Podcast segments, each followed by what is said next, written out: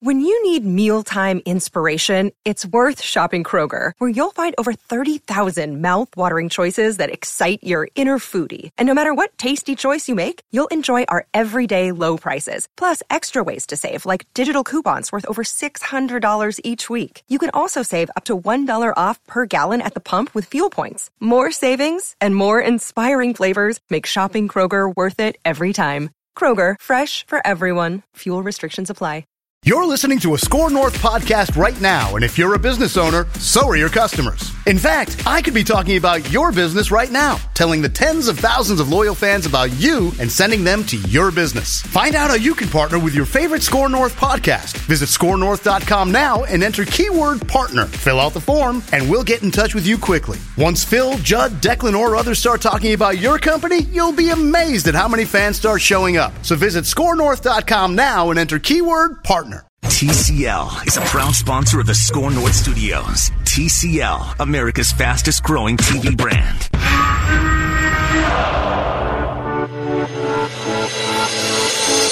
It's Purple Daily.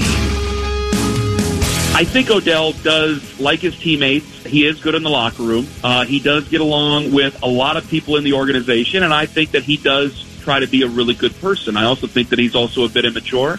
And I also know that he's very close with family members and he's very close with his inner circle. And that inner circle does not want him in Cleveland. Yeah. Uh, I, I heard about those things during the season last year, and, and I wanted to not listen to them because I'm a big fan of Odell Beckham Jr. But I, I really felt that there was a lot of people that I was hearing that were saying, "Listen, man, there's there's people around him who do not want him there, and they're going to try to force his way out of there." And that's not even Odell; those are the people around him.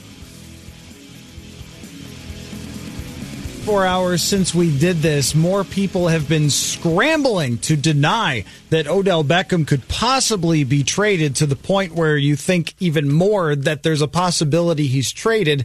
Uh, Charles Robinson of Yahoo Sports put it out there that uh, he asked a source and they unequivocally denied. They didn't just regular deny, they denied the bleep out of this thing. And then Paul D. DePodesta, who works for Cleveland as their chief strategy officer, which you know, we need to give Jonathan a better headline like that, better title, like chief strategy officer of the show.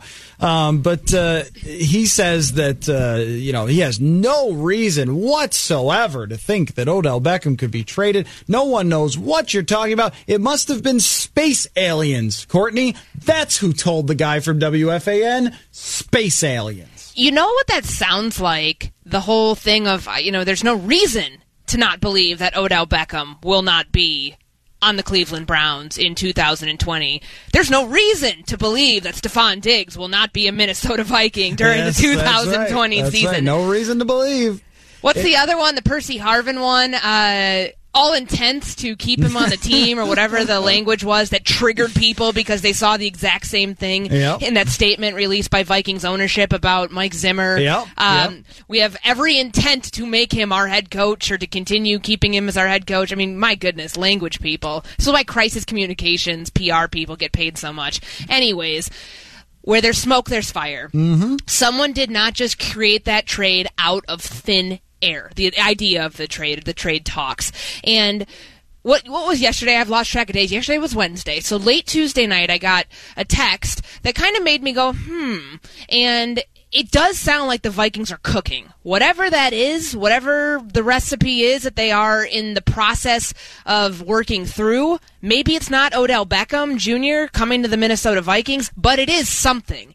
And I just find it a little interesting that that comes out yesterday right around 9.30 10 o'clock in the morning and then really quickly after sources within the vikings organization sources within the cleveland browns organization you see reporters uh, from from both teams or cover both teams and national reporters quickly shut that down as it's fake news it's it's unequivocally false or whatever i heard you say that charles robinson called it. Um, there's a lot of language out there to say absolutely no way in heck this is happening. But where did that come from? Someone was at least talking about the idea of it manifesting itself. Maybe it didn't get, maybe it was put a little bit, putting too much cart before the horse there, but it was certainly verbalized in some form or fashion. Fan bloggers are one thing, and I'm not criticizing them, but this is somebody who has a radio show, somebody who clearly for a long would, time for the long- biggest market in the country. you don't just put nonsense out there Right. and hope it sticks. I, I, I know that fans get irritated, um, you know, and they say like, well, you guys are drumming up rumors and all this stuff. The whole thing yesterday about could Bill O'Brien trade Kenny Stills because an athletic reporter brought up the question in a mailbag and people are saying oh well that's you know uh, stirring rumors it's rumor season et cetera et cetera. This stuff doesn't come out of thin air. Somebody somewhere brings it up puts it into the forefront and then it takes off like wildfire and i'm sorry but it came from somewhere. It may not happen. It doesn't feel likely to happen. Sources i've spoken with told me it's absolutely no way in hell going to happen. But it came from somewhere.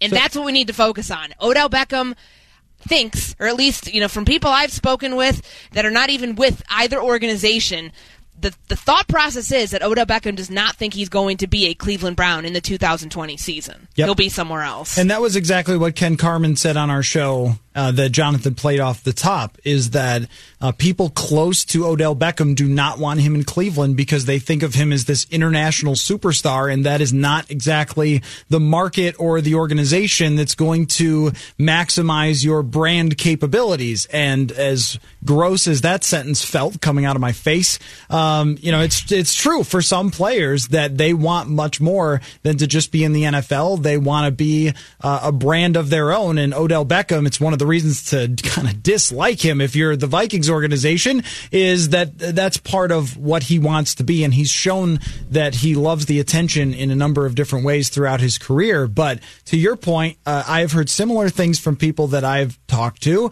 that uh, the Vikings are aggressive in the phone calls that they're making heading into draft night and that there is a possibility of a trade. Now, Trent Williams is the obvious one, but, you know, when I saw this, from the reporter from WFAN and, and talk show host, I thought, well, yeah, I mean, that makes sense to make a phone call to see what his status is and see what the price might be because you just dealt away your number one wide receiver. There's a ton of pressure on everybody in the organization. And yesterday I was willing to say, all right, well, there's a very low chance that this happens. So let's have fun talking about it for a day.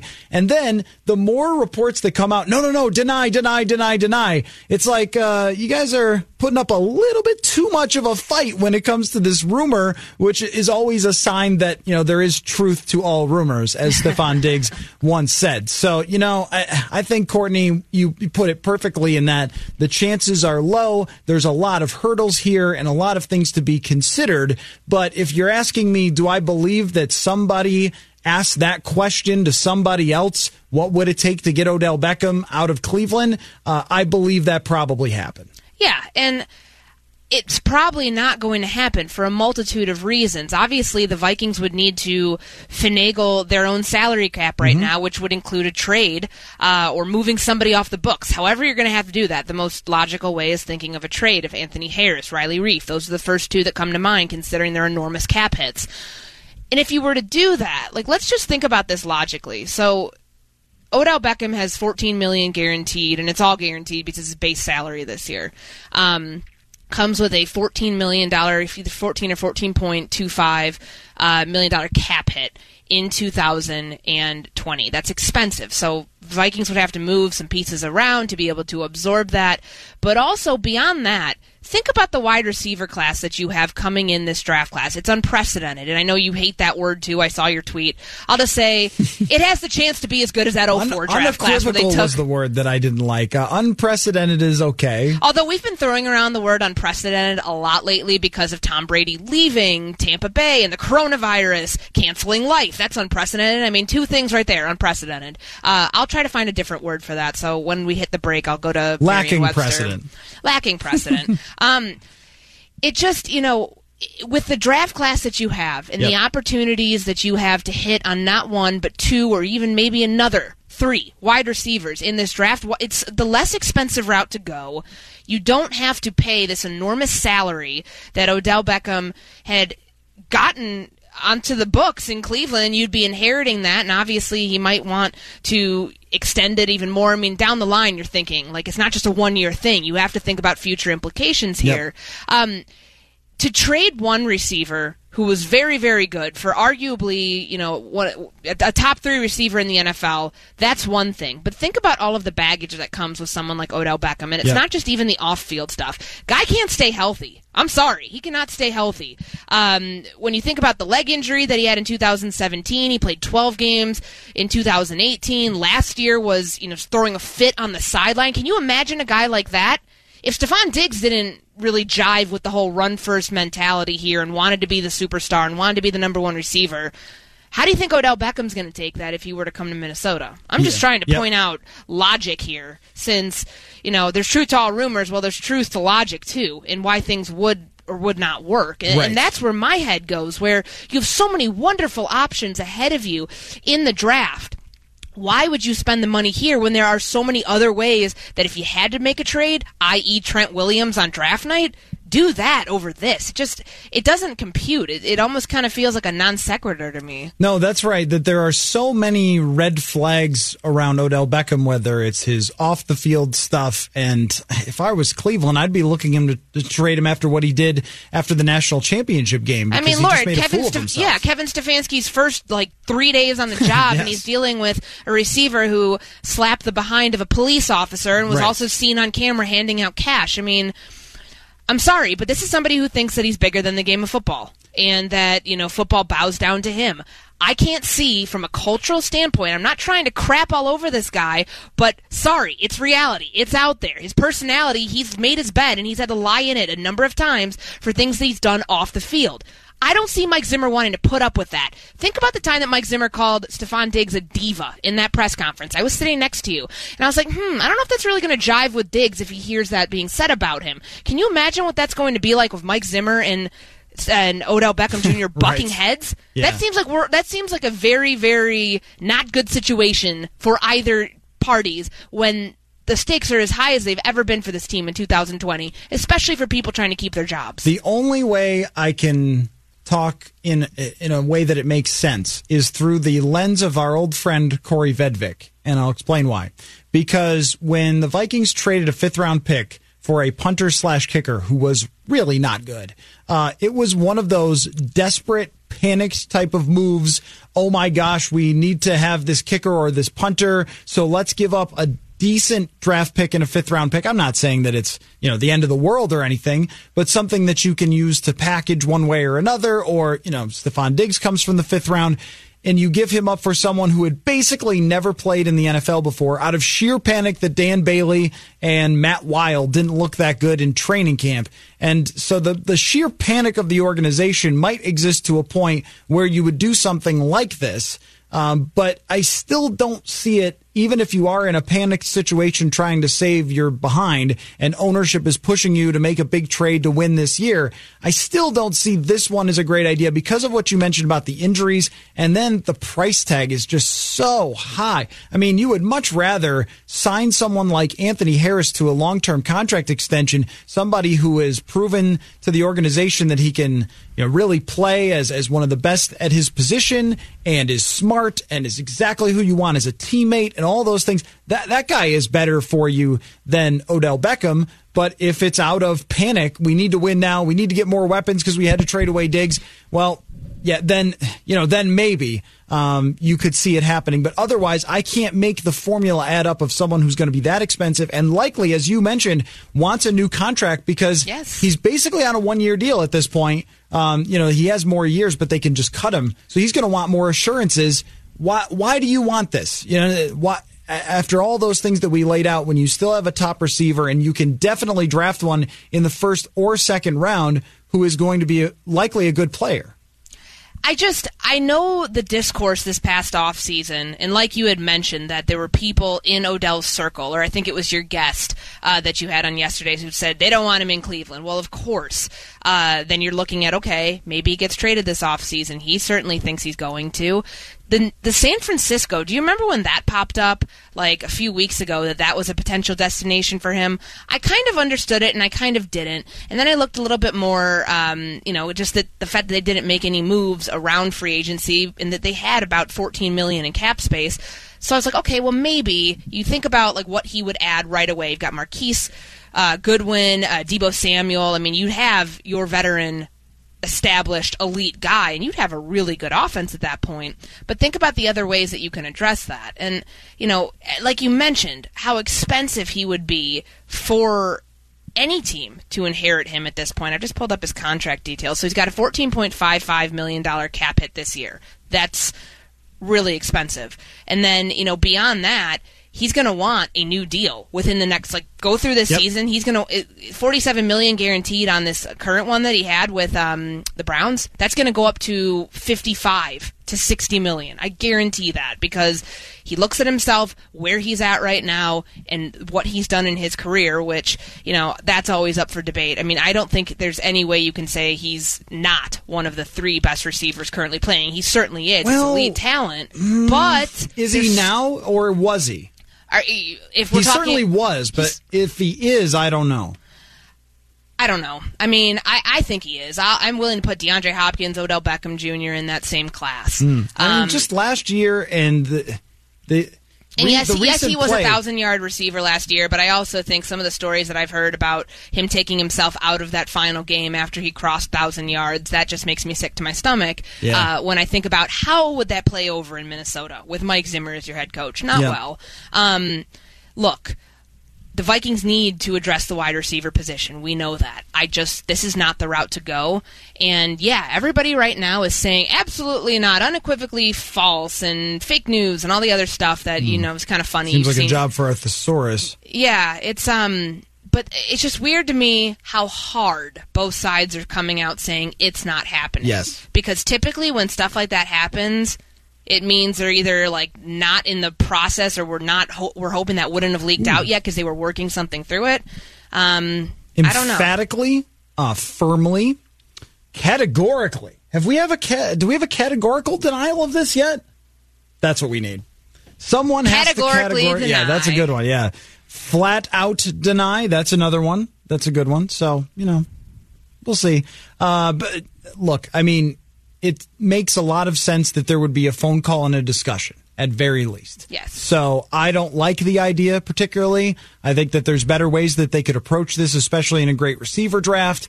Uh, so we'll we'll see if anything more comes of it. But don't be totally stunned. I mean, based on the history of categorical denials around this team when it comes to receivers, if something does happen, and that's all I I would say about it. Um, Courtney, do you want to grade a draft sim that I did? I, I love grading draft sims. You know I'm all about that. Okay. Uh, I so I did two draft sims where I traded down, and just to see what it would look like. And I, I'll, I'll give you the the first one that I did because it was just my first swing at it. Pro Football Focus makes it very easy to trade down. They actually offer you trades to move down. Um, so in this case, I stuck with 22, but I traded back from 25 to 45, which is a ways back, but I also picked up the 76th pick from Tampa Bay and traded two later round picks along with 25. So, bottom line, I moved back from 25 to 45 and 76. And here's how this came out. I got AJ Terrell, cornerback from Clemson. Okay, that was your 22nd pick. That was my assume. 22nd pick with 45 Jordan Elliott, the interior defensive lineman from Missouri, big time pressure guy. Um, Pro Football Focus loved this draft pick. Austin Jackson at 58, the tackle from USC. KJ Hill, the wide receiver from Ohio State at 76. And then with 89 and 132, took Darnay Holmes, corner from UCLA, and Saahdiq Charles, the left tackle from LSU. Grade my trade down draft sim. All right, I'm counting the picks. So it's it's still five, or no, it's six in the top 105, which I think is really good.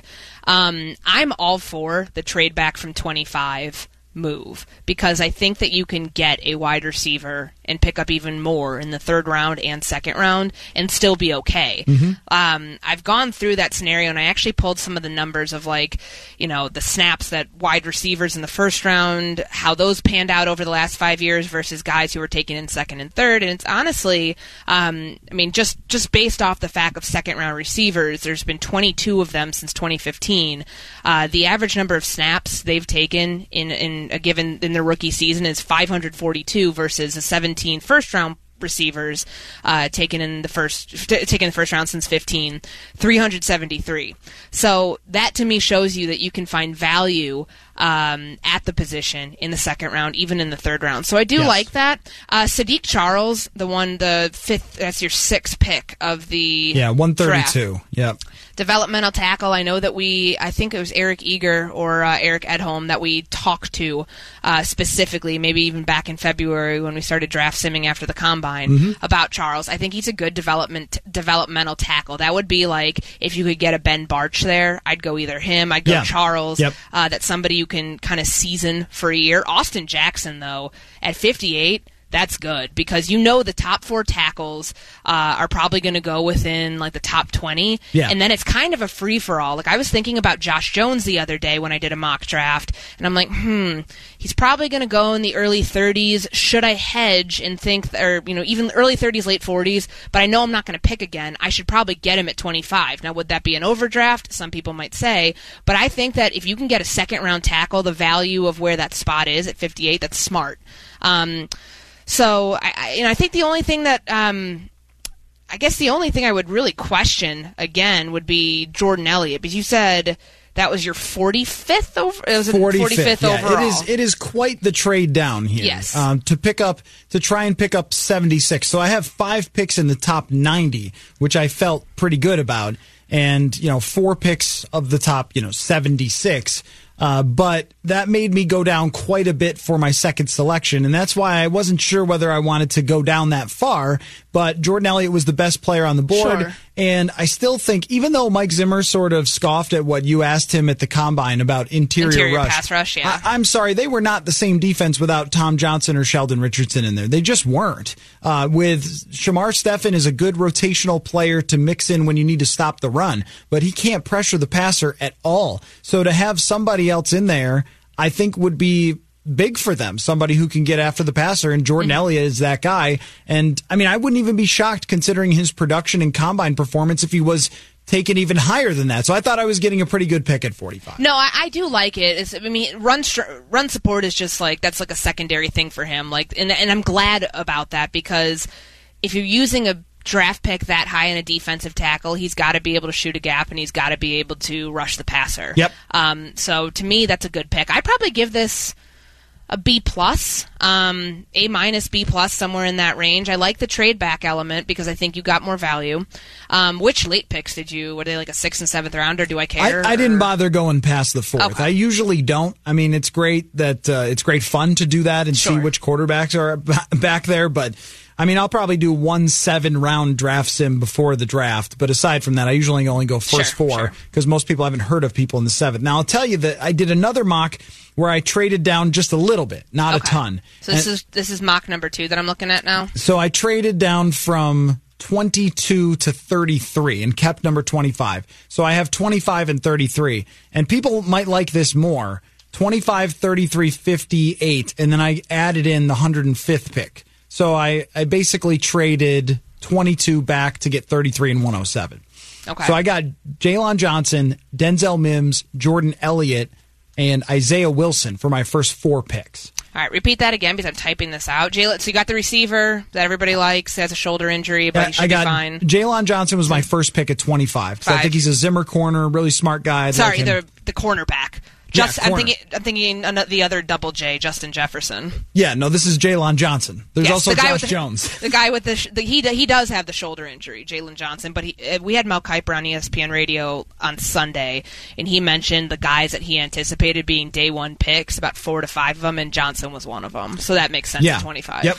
Um, so then I went Denzel Mims was still there at 33, which I could totally see Yep. because there's so many receivers that might be ahead of him that you can get the receiver that you want if that's the position you're aiming for at 33. And then Jordan Elliott was still on the board at 58, which makes me think that I overdrafted him in the first one.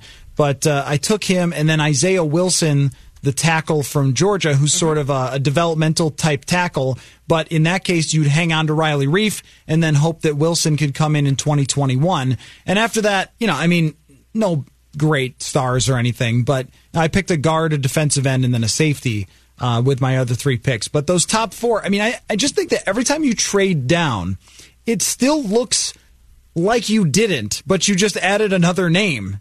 You know what I mean? Like uh, there, there's so many players that could be all over the board from 20 to 40 that you could trade down and still get something you really needed. Yeah, no, I, I I'm all for it, and I mean, if you look at the the history with Rick Spielman over the last few years, um, it's been more trading down than trading up. I mean, yes, there's the instances where you know they traded back in to get Teddy Bridgewater, and obviously the draft that had CP in it. Um, but if you can get more value, and like you said, with the receiver position, we're not going to see probably not going to see seven of them fly off the board in the first round. I know that some draft analysts think that there are seven guys with first round grades. That's great, but that's probably not going to happen. That last time that happened was 04, and that was kind of an anomaly. Um, I think we'll probably see five to six. So Mims, um, potentially Michael Pittman Jr., kind of in that class, I would expect to go somewhere between that like mid 30s to like mid 40s if that Mhm. makes sense Yep. um, I like it. I like I like that you were able to to address a developmental tackle too at 89, not somebody that you need to plug in immediately or anticipate that he's going to have to take on a big role his rookie year. That's smart. And getting a guard high up somewhere in the third round, which I think you told me you did at um, was it at 89 or 105? For which position? The guard- the- oh, the guard. Yeah, guard. Was that- 105. I got Logan Smart. Stenberg, the yeah, guard I've, from I've Kentucky. had Kentucky. I've had in, him in a few of my mocks. Um, we know that the guard class this year just isn't the strength. So waiting until the third round, I think, is a smart play here.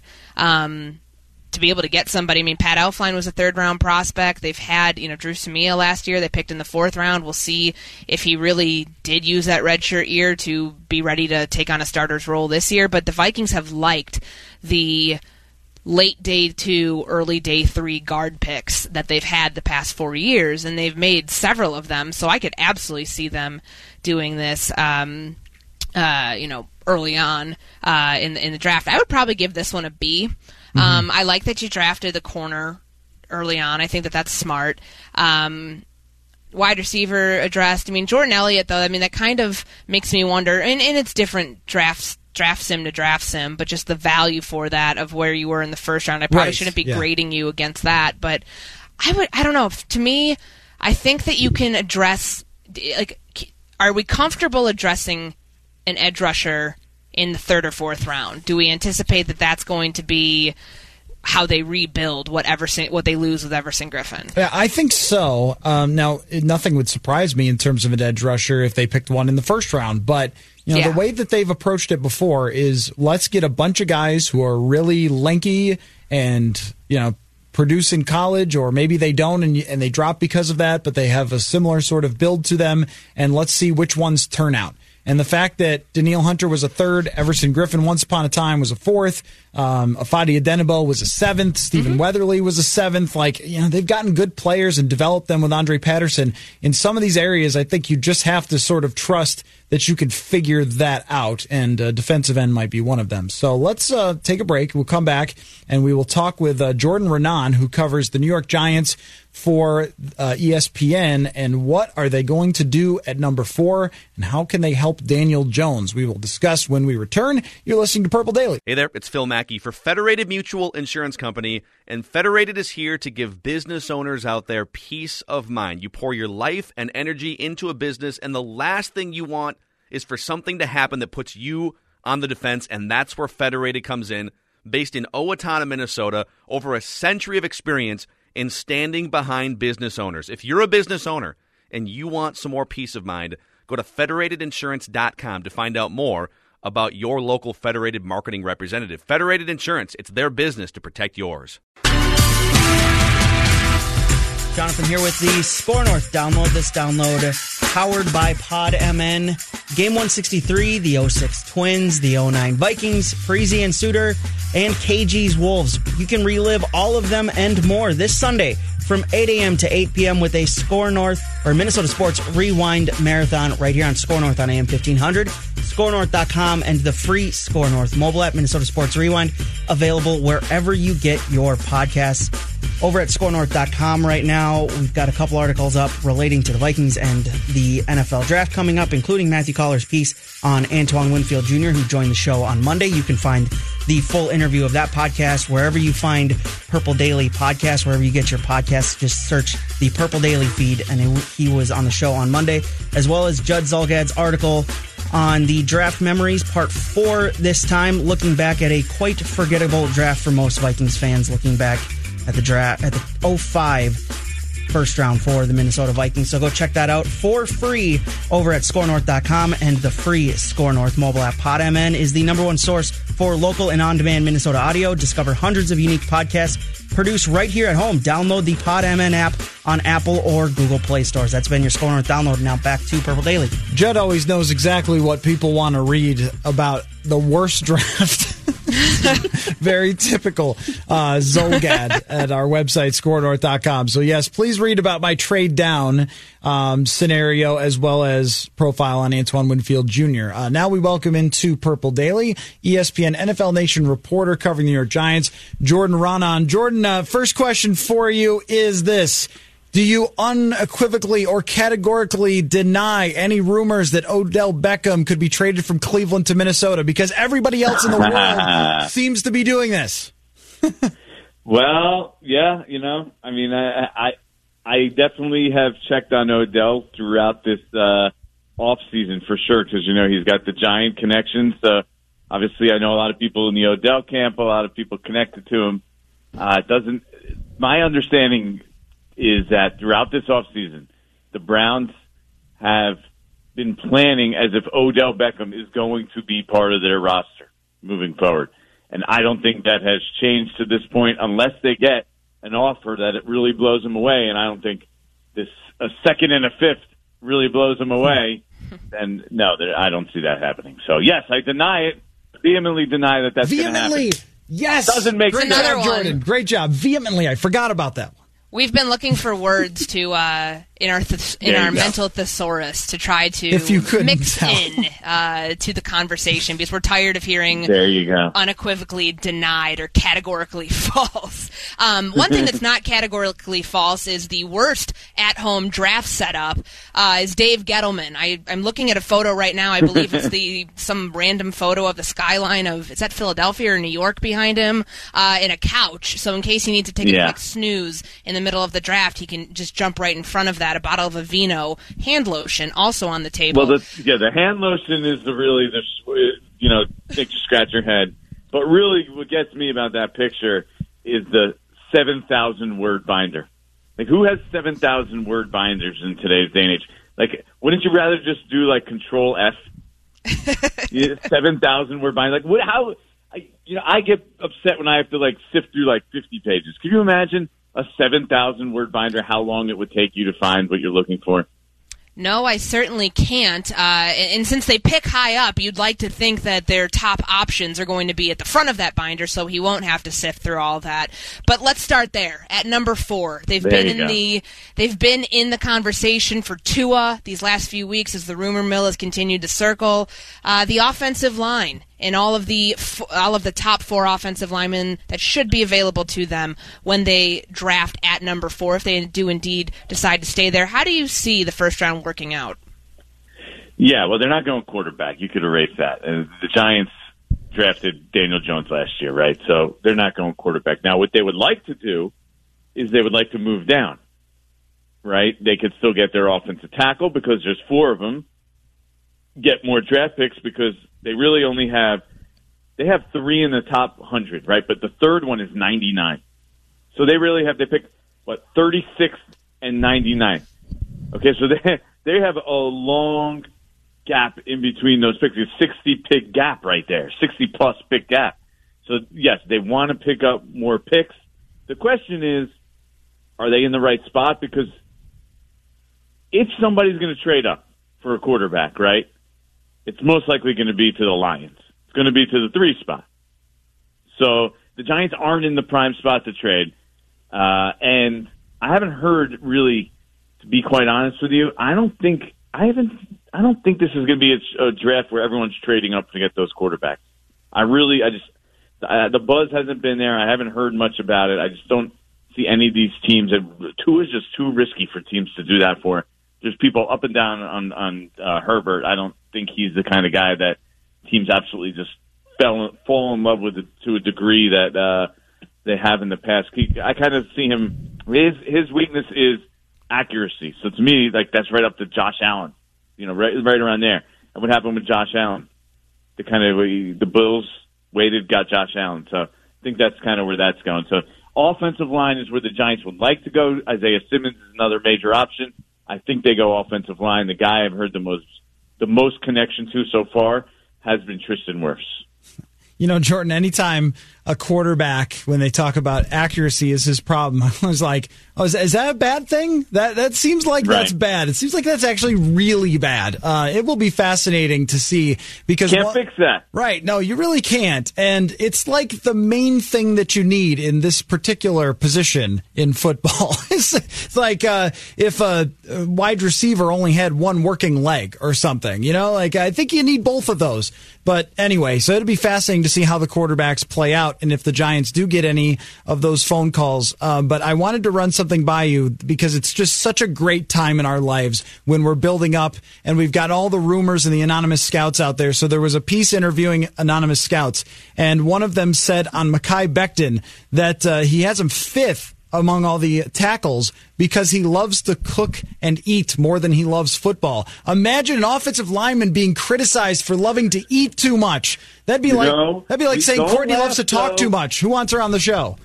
don't laugh though. Don't don't laugh because look, we and, and I, I agree that's a stupid comment to make. I, it doesn't make any sense. But we went through this before. Do you remember Eli Apple? Oh yeah. Yep. Well, Eli Apple the comment was, I don't like him. He can't cook. And at the time, we all mocked it. We all mocked it. We thought it was stupid. Eli Apple basically had to leave New York because he wasn't ready to be a professional. Mm-hmm. He just he he was. I don't know how to explain how he what what was going on with Eli Apple. He was just so immature, and the things going on around him, his his mom and his family troubles, and it all fell apart for him. And when you think back, when we thought back and we thought about it, he doesn't even know how to cook for himself. Was like something like the comment. Well, that kind of made sense in retrospect. so we mocked it at the time, but you know what? The scout that said it, I get what he was saying now. It kind of made sense. Now I don't get what he's saying about Mekhi Becton, but uh, I guess we'll see. You know what? I spoke to a lot of scouts, and we did a whole thing where we we asked a lot of scouts, executives, everything to rate our top four offensive linemen. And first of all, Mekhi Becton is in, on all 11 ballots in the top four, okay, of ours. But uh, the thing about him that people do have questions about, and I think this is probably what that scout was getting at, was there was a time where he wasn't in shape. Like two years ago, he didn't play that well. He was overweight. He wasn't in shape. Yeah. He got in shape this last year, played great. So what happens now when you give him millions of dollars? Does he go and is he mature enough to be able to handle it and right. still work and put put in the time and put in the work. And it's a fair question to have about a guy, right? Because there was a time, and it wasn't that long ago, when he wasn't in shape and he wasn't in prime condition to be a you know a, a top ten pick. So that's the concern with him. Now I don't know how that, the cooking part exactly ties in, but uh, hey, who knows? On paper, the Giants' uh, receiving corps looks pretty good. I mean, Golden Tate, Sterling Shepard, and you throw in all the dynamic abilities of Evan yeah, Engram. Darius but Slayton had a great rookie year. Yeah, and, and, and but guys can't stay healthy, or for other reasons they're suspended, mm-hmm. like Golden Tate. I mean, this is such a good draft for the receiver class, and and given what you said, the Giants don't have a whole ton of picks in the top 100. How do you think they address that position? Yeah, well, lucky for them, this is what, what they say. This is the deepest receiver draft some people have ever seen. Mm-hmm. Well, so in the middle rounds, you're still going to be able to get somebody that they probably value more. Like there could be a guy that they have with a, a third round grade available in the fifth round at that position. I think that's fully possible, and that's probably the way they're going to go about it because, like you said, they have three receivers on paper. Looks good. Golden Tate, quality player. Sterling Shepard, good player. Darius Slayton, really promising, good rookie year, right? One of the top receivers as a rookie last year, and he was a fifth round pick. So, but then you look at it and you say, Golden Tate, he's in his 30s right? He he's what, I think 31, 32, 31, I think it is. Sterling Shepard, he's had injury problems, one concussion away from maybe his career being in serious jeopardy. Uh, so yeah, they definitely could use wide receiver help. But you know what?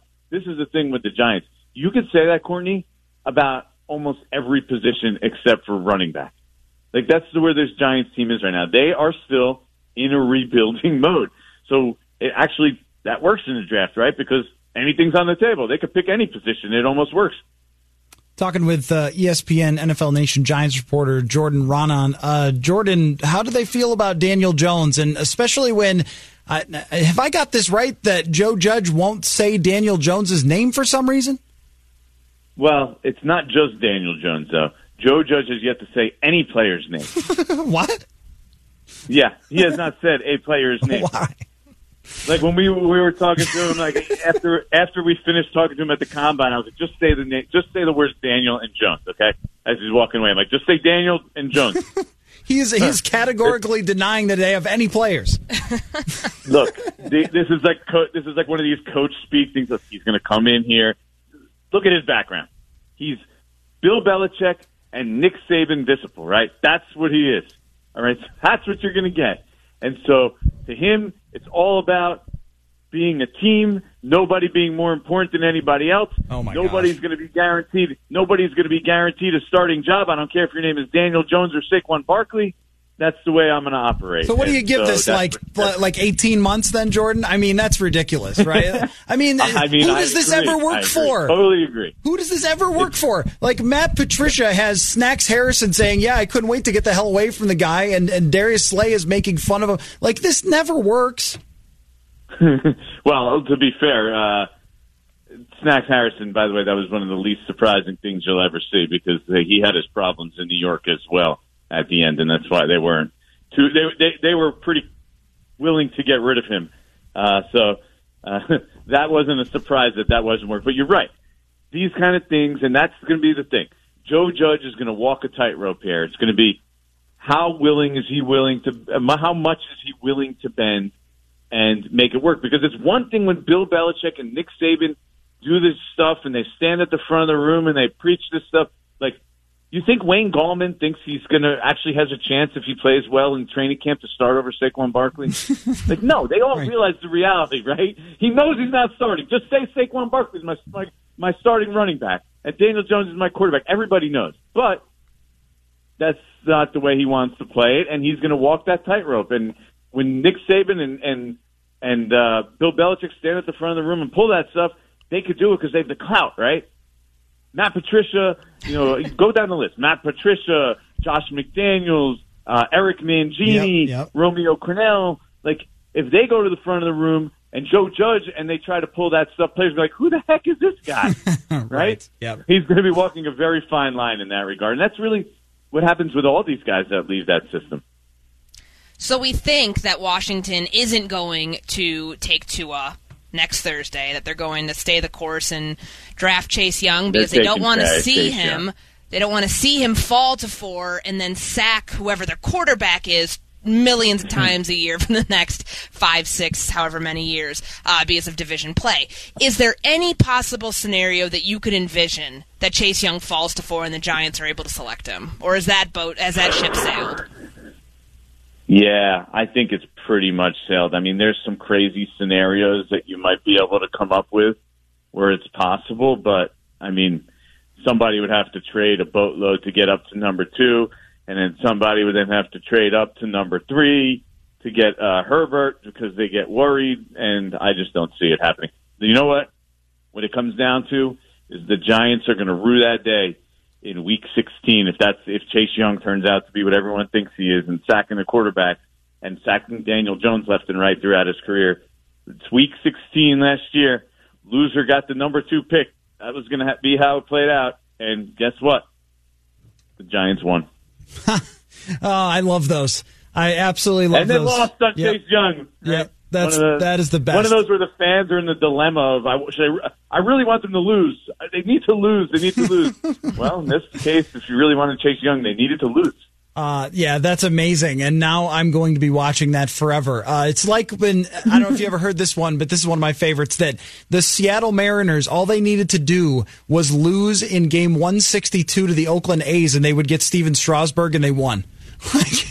That's all, all you need to do. You could have had your entire 40 man roster, all AAA guys. They played to win and they lost out on Stephen Strasburg. I don't know who they. In baseball, you rarely look at that either because Right, the, yeah. the baseball draft is like nobody thinks about the baseball Actually, draft. I right? think it might have been. yeah.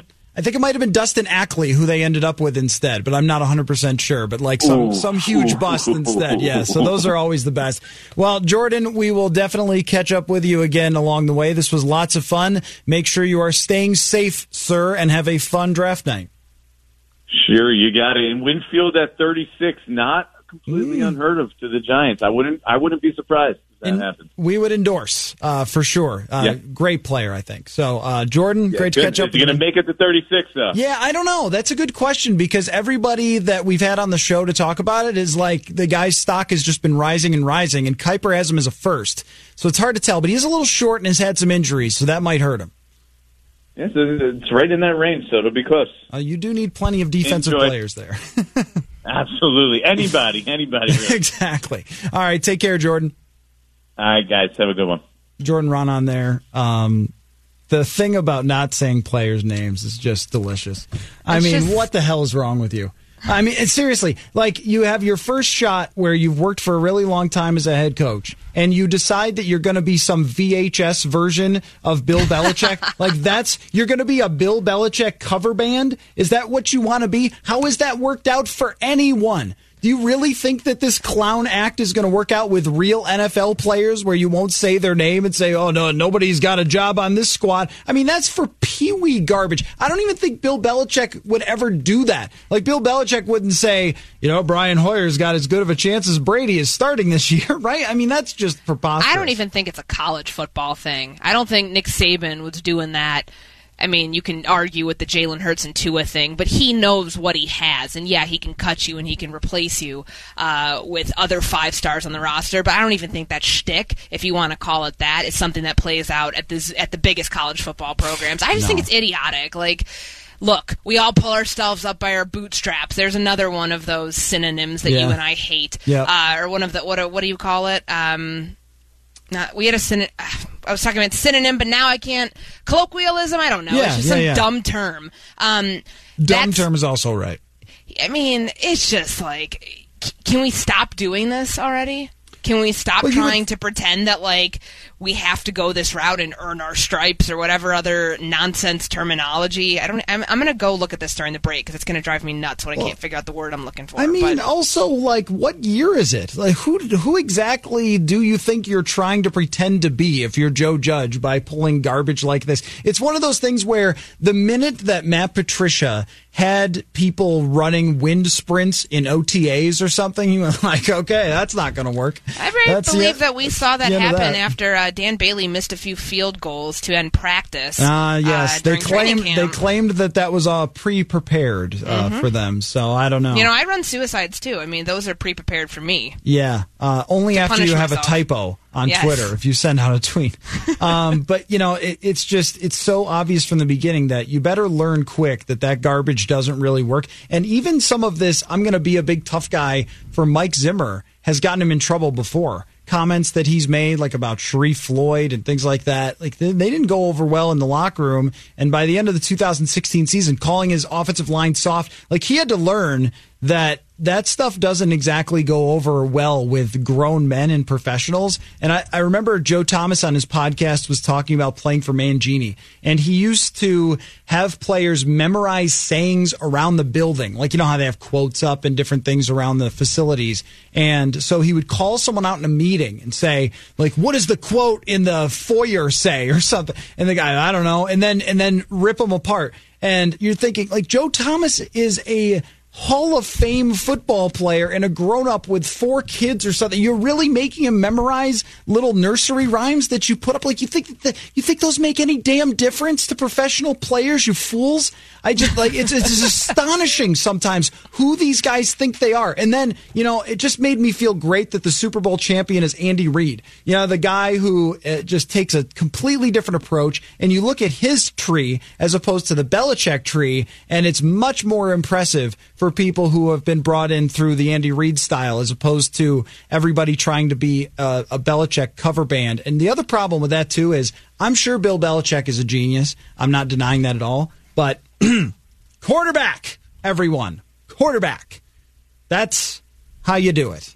You don't do it by not saying Daniel Jones's name. You do it by your quarterback is great and makes all this garbage look like it means something. Well, it's interesting because no one's saying this about Brian Flores. He didn't go down to Miami and It's try true, to yeah. bring the bring the Bill Belichick system. I mean, you can see what happens when you try to mimic the Patriot way. It's currently happening in a team during in a team in the AFC South, and that's going to go very very poorly. I believe uh, it's not good right now, and it's only getting worse. I don't know why these guys can't just like move on from Belichick and be their own person and try to establish their own culture. Have they been that brainwashed by Well- the Patriot way that they think that it's like the only way to do things? So this is a, an interesting question because I was reading something about the Houston Rockets and their draft and scouting process and how they try to eliminate biases. And one of the things that they found was that scouts who had been former players routinely looked for guys who were like them. So if you are a six foot seven small forward who had great athleticism, then they would love every six foot seven small forward with great athleticism because it reminded them of themselves. And I think that there's something to that with coaches that you hire and coaching trees and things like that. And it might even go for Mike Zimmer. Like, who does he get along with? Like, he gets along with, you know, Gary Kubiak, who's the, the old school type of guy. And now you bring in Dom Capers. Like, you know, I mean, that, that might just work better for him than someone like John DeFilippo. I don't know. But, you know, I think the same thing with Andy Reid is not going to hire someone like Bill Belichick on his staff. He's going to hire someone who has a much different approach. I think. I think that's why. And on the whole, the Andy Reid guys have more success because they're not lunatics and will acknowledge who their quarterback is. This it's going to be interesting to see if any of that changes, but it's I mean Are those, are those the guys who would tell you, standing up in the meeting, play for the name on the front of the jersey versus playing for the name on the back of it? Uh, I definitely course, think yeah. they would use that. Right. Guys, you know what? It's almost like these are people who, when they were little kids, their dad told them things about football and they just like stuck with those things forever. Like they didn't advance at all. Even if they learned X's and O's, their basics about football didn't advance or change and who have also no interpersonal skills whatsoever, which I Grown think is really game. huge. It's grown So- man's game. Anyway, um, fun making fun of former Belichick coaches. And we will take a break. We'll return with some hot routes. You ready? I'm ready. Okay, the routes. They will be hot when we come back here on Purple Daily. We know you're spending more time at home during COVID 19, and we've got your back. Join Score North three different ways while you stay at home the free Score North app on your phone or tablet, scorenorth.com, or just by saying, Alexa, open Score North. TCL is a proud sponsor of the Score North Studios. TCL, America's fastest growing TV brand.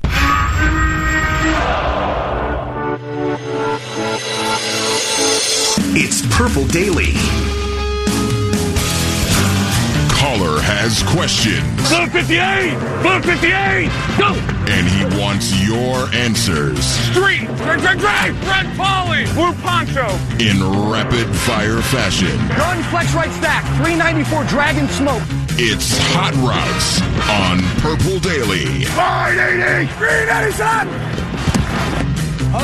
Okay, it is that time in our lives again where we look at some of the headlines in this football world and we turn them into questions for Jonathan and Courtney.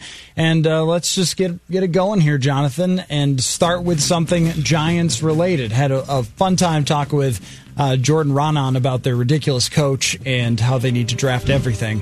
Um, boy, of all the teams in the league, this is not a hot route, but I'm just asking you, Courtney, of all the teams in the league that you think just have no chance anytime soon, like the Giants are at the top of that list, right? Yeah, I mean, as Jordan mentioned, they're still in rebuild mode. I don't think they've been out of rebuild mode for the last five years. yeah. Ever no, since right. Super Bowl year, that's it. Yeah, I mean, the, they got to the playoffs the one year that Beckham did the boat thing, and they were immediately eliminated, and then have not been relevant since. So let's start off with a connection there to Eli Manning. He is auctioning off his Super Bowl MVP car for coronavirus relief, which is the ultimate humble brag, right? Like, oh, just you know, just do this for everybody here in America, and auction off my Super Bowl MVP car. So here you go. Uh, and he said he would even drive it to your house, but then you know you have to wipe it down and everything. Um, I just, you know, he wins two Super Bowl MVPs, and it was great to see Brady get beaten. Um, what is your favorite individual Super Bowl performance ever? Well, I have a question. He's raffling off a car that is eight years old. I assume it's the 2012 one, right? Who Yeah. wants a car that's eight years old? I mean, what kind of car is it though? yeah, is it, is it a Kia? Because that's I, I know I that that's what they give Kia. out. Well, that's what they give out to the. That's what they give out to the guys in the NBA when they win the dunk contest. It's typically a Kia. Still, it's for Griffin had. charity. I mean, if somebody said I was going to raffle off, you know, me singing the Star Spangled Banner, people would still donate to it just for charity. I mean, what are you going to get? a Like ten thousand dollars for this? Yeah, it's a Cor- Corvette hater. An eight-year-old Corvette. Okay, sorry, I, I'm totally wrecking the point. I'm being You awful. I'm sorry. I'm one sorry. of the biggest haters alive. Well, I just thought back to it because I know he's won the award twice, and I'm like, is it the 08 car? Is it the 12 car? Are we talking about like a It sports car? matter. or- It's to yes, help it does. people. Okay, it's fine, but I, I realize I'm being a Grinch. Anyways, um, my favorite play, and we actually got to talk with this player during Super Bowl week, which I thought was awesome. Um, Mike Jones, obviously, you guys remember what Kurt Warner did in Super Bowl 34. Uh, Super Bowl record 414 yards passing, two touchdowns. But had it not been for Mike Jones staving off that late charge by the Titans, we may never have seen the greatest show on turf win a, win a ring. Hmm. So um, the play happened, I think it was the final play of the game. Uh, Jones tackled Kevin Dyson at the one yard line. I mean, Yep. you, you guys have all seen this play a million times, Oh, yeah. but I feel like of the top Super Bowl MVP performances, um, I would go, and this is, I mean, this is not MVP performance, but it's one of my favorite performances ever. This is the one that I'm going to go with. It's a little lesser known. Yeah. Uh, and Kurt Warner did overshadow just because he had an amazing game in Super Bowl 34. But, uh, Tennessee was rallying back from a 16-0 deficit, and they were keeping it close. So had it not been for that, it might have been a different outcome. That is a great pick uh, because it's never talked about who actually tackled him. Um, but you, like you said, you always see the highlight. How about you, Jonathan? Um, mine. This one came in a loss. It was Terrell Owens playing a month after he broke his leg. Yes. And putting up a stat line of nine catches with 122 yards. It's it, it was incredible watching a guy who just broke his leg a month ago, didn't play, I believe, in the playoffs, and then come back for the Super Bowl and put up that stat line, even though it was in a loss. Yeah, no, that's a good selection. Um, T.O. got so much criticism from the Hall of Fame voters about what kind of teammate he was and all those sorts of things. But uh, that performance, if you ever question him as a player, uh, said everything you needed to know about whether you wanted him on your team. I am going to go with Doug Williams, 1987. 18 for 29, 340 yards, four touchdowns, 127.9 rating, and the first black quarterback to ever win a Super Bowl.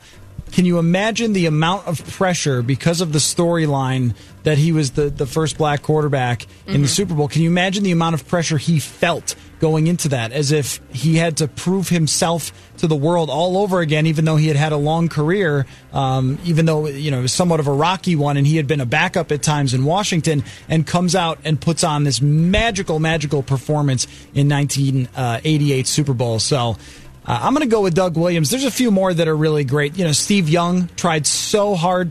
He was one of the best quarterbacks in the NFL, in NFL history, tried so hard and lost to Dallas so many times. He finally gets there and just runs the San Diego Chargers out of the building in 1995. That was really fun, too. And recently, I mean, you hate this one, but I mean, the Nick Foles story is really great. Sure. Like Vikings fans, I'm sure have about a, the most bitterness you could have. But for a backup journeyman quarterback who is thinking about being retired to come back and outduel Tom Brady is truly incredible. Absolutely. I don't think that that should. I don't think Vikings fans or anybody who played Philly that season should be bitter about the Nick Foles story. It's like the epic all American comeback tale. And What's how- not to love about that? And the way he caught a pass in the Super Bowl. That's pretty dope. The also the amount that I've thought about Patrick Mahomes' fourth quarter in this last Super Sure. Bowl, it might be my favorite Super Bowl ever. It was just so fun. It was so fun to watch him because he made it look so effortless. But he makes every game look effortless, and I don't know if we can.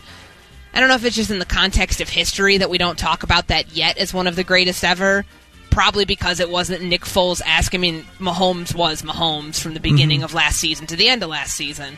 Um, but it's, it's still a pretty good one. The reason why I love it so much for Patrick Mahomes is because for three quarters he got just demolished.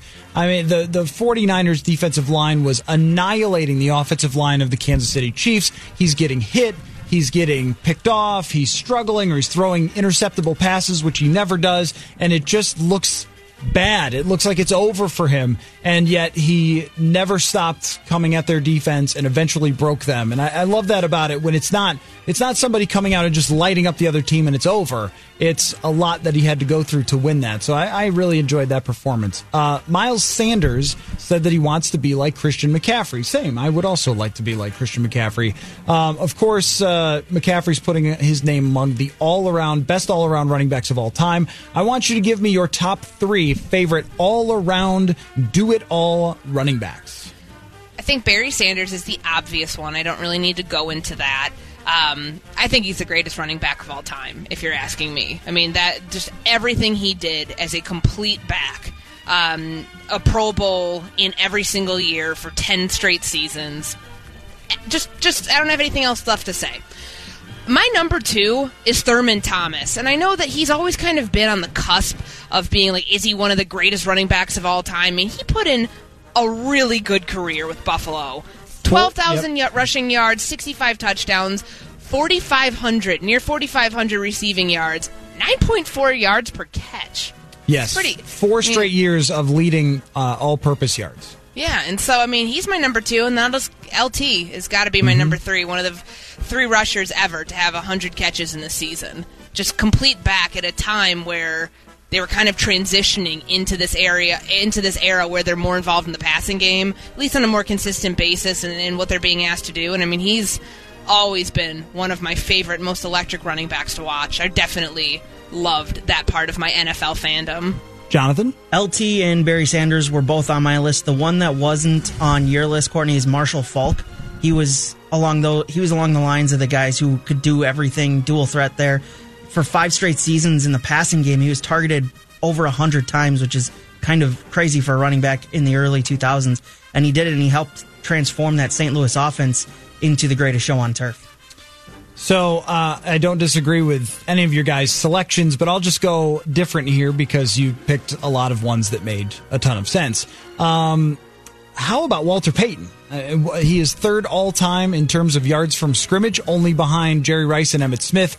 I mean, Emmitt Smith was more of a screen pass type of guy. LaDainian Tomlinson's a great pick, but Marcus Allen belongs in this conversation too. A guy that was so hated by his owner that he was forced to play fullback for several years and took on that role, and then went to Kansas City and extended his career by quite a bit. And I'll throw out another one. Uh, somebody that I always really enjoyed playing, and I don't think gets enough credit for the all time great running backs, is Warrick Dunn. Undersized guy, but carried two different teams as their starting running back, and very much a do it all type of guy. So a lot of uh, all time great do it all running backs, but uh, you know my favorite is of course Thurman Thomas.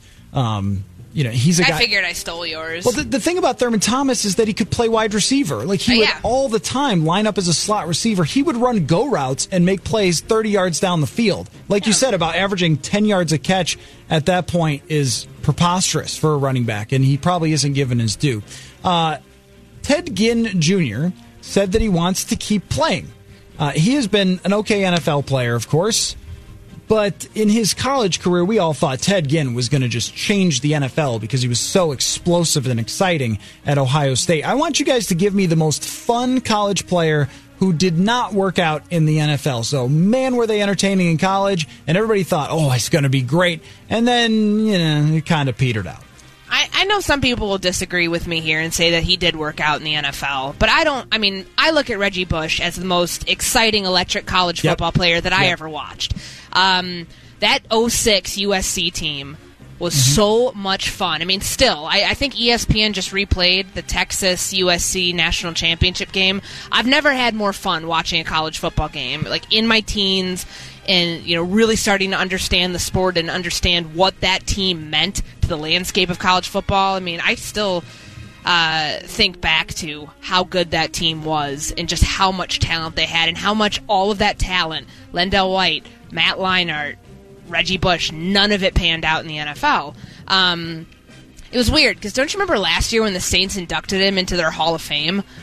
Like, I remember thinking that is so weird to me. Yeah, yeah, because like, he's just why he, had, he, he, really was a good, guy. great career. Yeah, yeah, I mean, he was a guy. It is crazy that Reggie Bush had the same career as someone like I don't know Dion Lewis or something. You yeah. know, like one of these random scatbacks who uh, caught a lot of passes and had some moments, but was never really a great, truly great game changing player. Um, it is surprising. Remember how much Houston got criticized for taking Mario Williams and not Reggie Bush, but turns out that they were actually right. No, absolutely. And I, you know, he, he it's sad to me how his career took a turn. Like after he left the Saints in ten, I mean, he just bounced around. He was a guy. Yeah. Like, and he, his, he actually right? he kind of resurrected his career, if I remember correctly, with Miami just a little bit. But yeah, Detroit, San Francisco for a hot second, and he finished his career in sixteen with the Bills. Um, to me, yes, he won a Super Bowl. But did he? I mean, he was a part of that. He wasn't like the reason Yep. they won the Super Bowl Yep. uh, with the Saints. So I mean, I look at that as he will always be one of my favorite college football players. That tremendous Heisman season he had in 2005. Um, he's one of the greatest ever, and it's time for USC. I mean, this is a totally different tangent, but I would really like to see USC put all of that nonsense behind him and welcome him back. Oh yeah, Like, I mean, I, don't, I don't know why it's why taken we just this long. Why don't we been just more put than all of it behind us in terms of taking away people's championships and stuff like that? I mean, Well, it's, just, sure. it's just senseless at this point. But I mean, but the fact is, they haven't reconciled it yet. Which I mean, he's the greatest college football player, arguably of this generation, but certainly one of the greatest ever to put to put that uniform on at USC. And the way that they did him, I just can't get behind that. Jonathan, most exciting college player who just didn't really work out in the NFL. Reggie Bush was at the top of my list. The other guy at the top of my list is the other, the winning quarterback of that Rose Bowl game. Courtney mentioned Vince Young. I mean, he had Yeah. he had nine point, he averaged nine point three yards an attempt his his junior year, the year they won the Rose Bowl, throwing for, thr for throwing for three thousand yards and then rushing for another thousand and twelve touchdowns there in his junior year, his final season in college. It just didn't work out in the NFL for him, but man, he was really fun to watch down at Texas in the in college. Yeah, you just wish that Vince Young had been a little bit smarter and then a little bit more well adjusted. Yeah. Because far less talented players by a thousand miles have been successful in the NFL just because they were brighter or they took it more seriously or didn't think that their athleticism could do everything. But it's almost a testament to his athleticism that he could still have a winning record in the NFL as a starting quarterback, uh, despite being bad at many other elements, including even accuracy. He was not a very accurate quarterback. I'm going to go with Ron Dayne. My gosh, was it fun to watch Ron Dayne. I remember getting Madden 2001 and creating Ron Dayne because I was so excited about this monstrous mountain of a human being who was crazy fast. And he got to the NFL and he was just bad. He just, he just- he just couldn't, couldn't do much. Uh, he was too too giant, I guess, easy to get their hands on. So, unfortunately, Ron Dayne did not work out, but my gosh, he was entertaining. Uh, Jared Goff said that he is confident in the replacements on the Rams offense for Brandin Cooks and Todd Gurley. Um, you know, I did. Think, Where are they? I did think about right. I did think about saying like, give me something you're confident in, but you're actually not. Uh, but that's not the question. How many playoff wins will Jared Goff have by the year 2025? So he's got what three right now? Yep. I'd say probably by the end of 25, if he's still on the Rams at that point. Um, probably like eight or nine. I say I say it'll it might double, but just slightly. I don't know what they're going Eight to or do. nine by 2025. So He's got he's got three right now. you think he's going to be pretty successful then? Well, I think that they obviously have to address the receiver position, but that's five years away. So you think, let's say they win two. Not, I don't think they're going to contend this year, but let's say like next year when things finally get sorted out a little bit more than they are. You win two games there. Two years from now, you win two games there. That's eight right there. So how many did you say he already has? He has three, I believe. Okay. Seventeen, they lost to the to the Falcons, and then in eighteen they beat Dallas, New Orleans. So that would he has two. He has two. Correct. Okay. So, So he's two. He's two and two right now. I did the math wrong there. Shocking. Um, I'll lower it. I'll Well- say seven by the time the 2000 and oh, do you mean 25. Oh, seven total total, for his total, yeah, career? for okay. his career, I thought you meant seven more that. no, no, no, no. Okay, I'll- Fi- uh, five then. Five more. Okay. All right. Which actually, maybe that's even too high because it might think- be that. That's what I'm trying to figure out. Is like, is he going to wash out of the league here, or is he going to bounce back with this roster and McVay and, and win a lot of playoff games? I just, I, I- don't know what the roster is going to look like because right now it's Robert Woods and Cooper Kupp. That's it. Right. and Malcolm Brown is your running back. So good luck. Let me give you some context for playoff wins by a quarterback for career. Brady is obviously number one with 30. And here's what makes him the best quarterback ever is that the next best guy has 16. 14 more playoff wins than the next best guy. Uh, you have Mont- Montana with 16, Bradshaw, Elway, Manning with 14 playoff wins. So, um, that he would, if he got to nine or 10, he would put himself in the range of Aaron Rodgers, Kurt Warner, Russell Wilson, Donovan McNabb, Jim Kelly.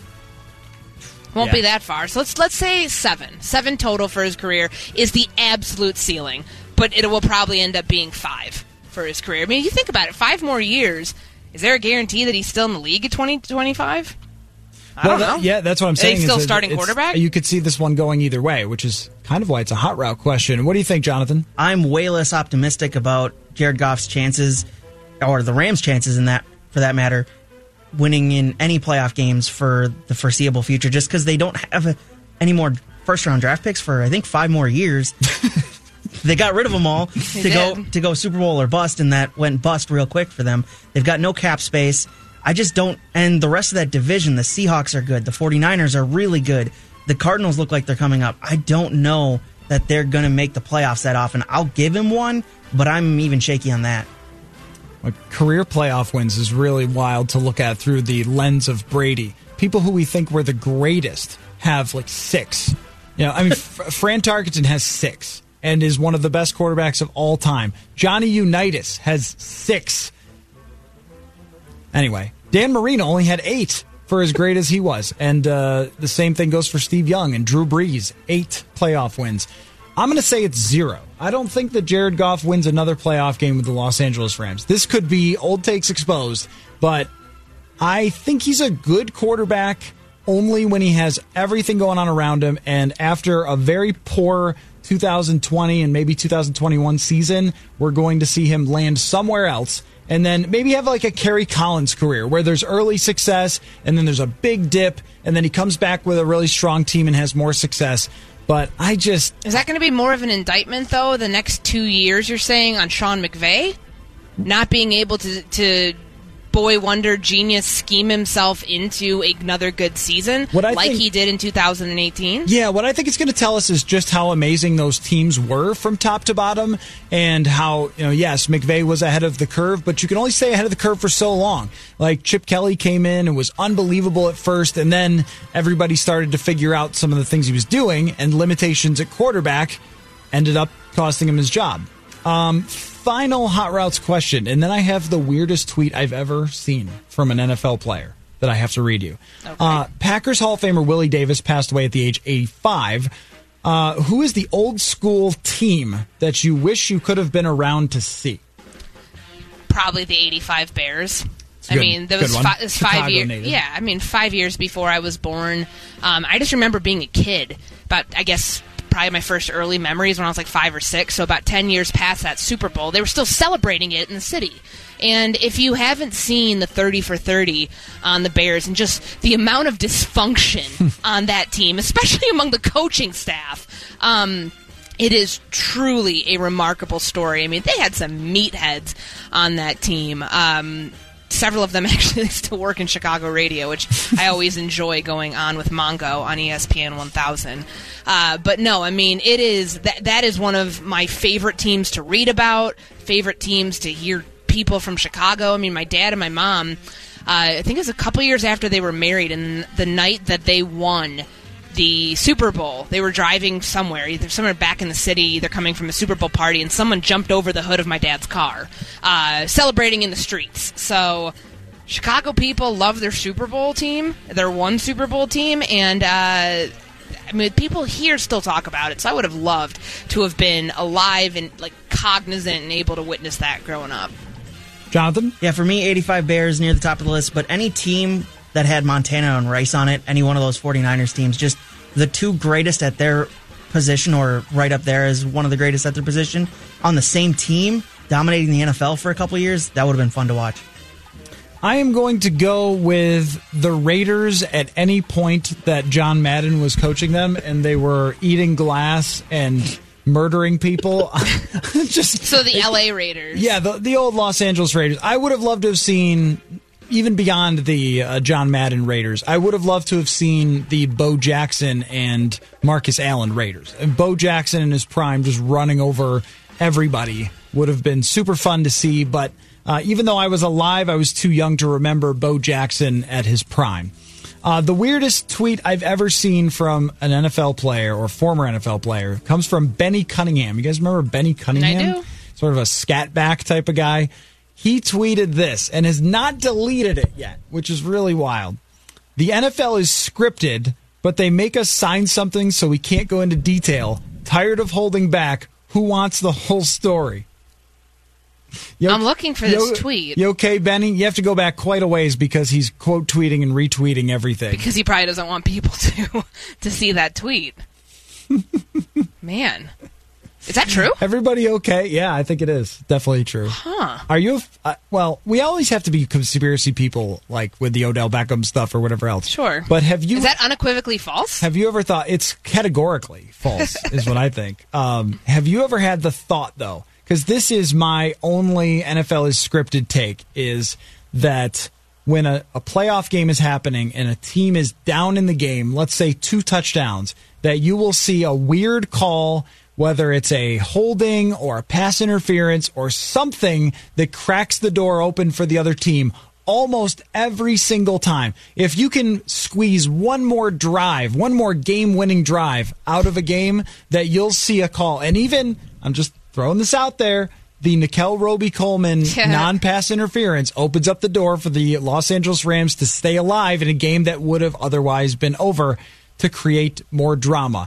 I'm not saying it's on purpose. Maybe it's just a thing that happens like naturally from referees. They don't want to cost someone the game or, you know, they, I don't know. But that happens so often that you wonder, like, mm,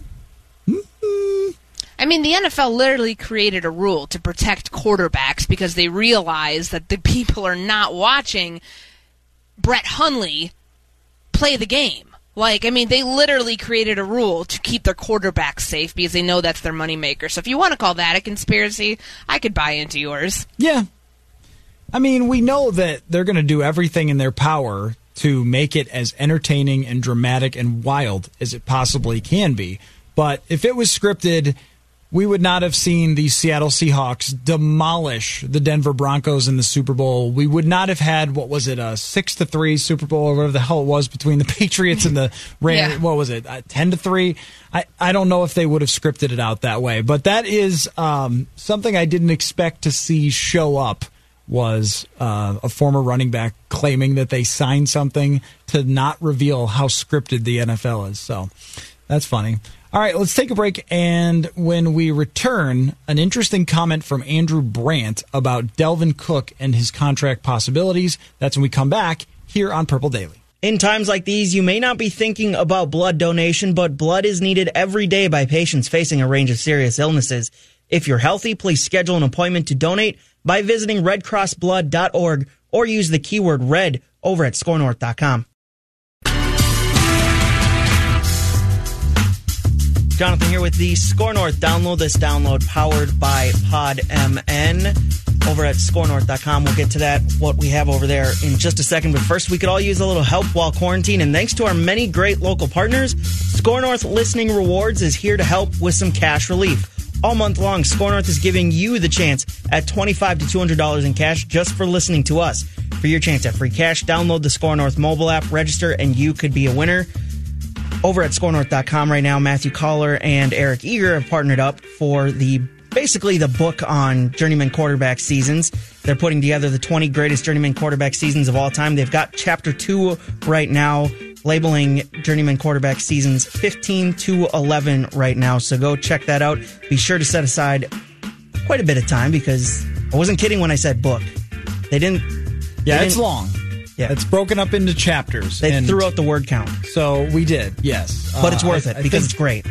each post is probably like 5,000 words, and we had to break it up into f- five different sections to make it work. But it's fun. It is really fun. Our 20 greatest journeyman quarterback seasons.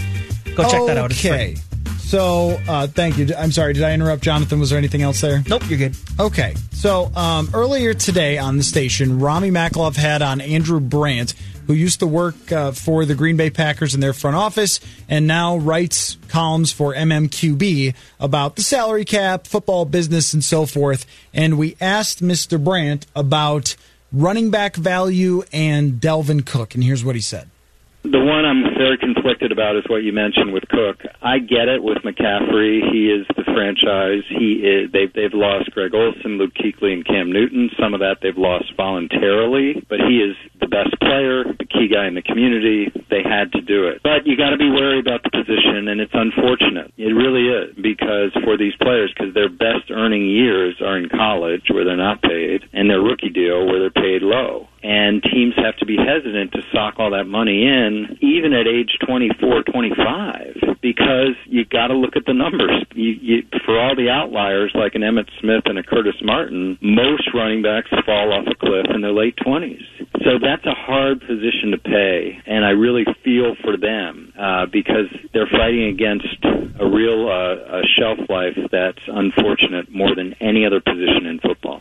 So, Courtney, there's two different conversations with the Dalvin Cook contract extension. There's how much is a running back worth when you feel like you can replace them in the draft? It's a great point by Andrew Brandt that a lot of their best value seasons come while they're in college, and then they come out with a lot of mileage on them, especially because quarterbacks aren't that good in college, so they give the ball to the running back if he's good 300 times a year. That's part one. And uh, part two is not is he replaceable, but just like how much is it worth? You know, how much is it worth over someone else? And then there's the age curve. That's part of it as well. Is when you're factoring all this in with Dalvin Cook, the age curve is not the thing to be super scared about because he he's would, young. He's 24. Right. And so let's say he's age 25 through 27 seasons. That's still in the peak of the age curve. It's really the other part how replaceable Dalvin Cook is as a football player at his position. That one's harder to figure out. Yeah, and I mean, you look at his 2019 season. He had an incredible year, despite missing two games because he got a banged up shoulder, uh, which they wanted to rest him because they needed him in the playoffs. They didn't need him in two games that essentially didn't really count for anything because they'd already clinched for the playoffs at that point. Um, he's a hard one to figure out just simply because of the injury history before. Do the Vikings really believe that that will somehow affect down the line? Like, will this stuff pop back up?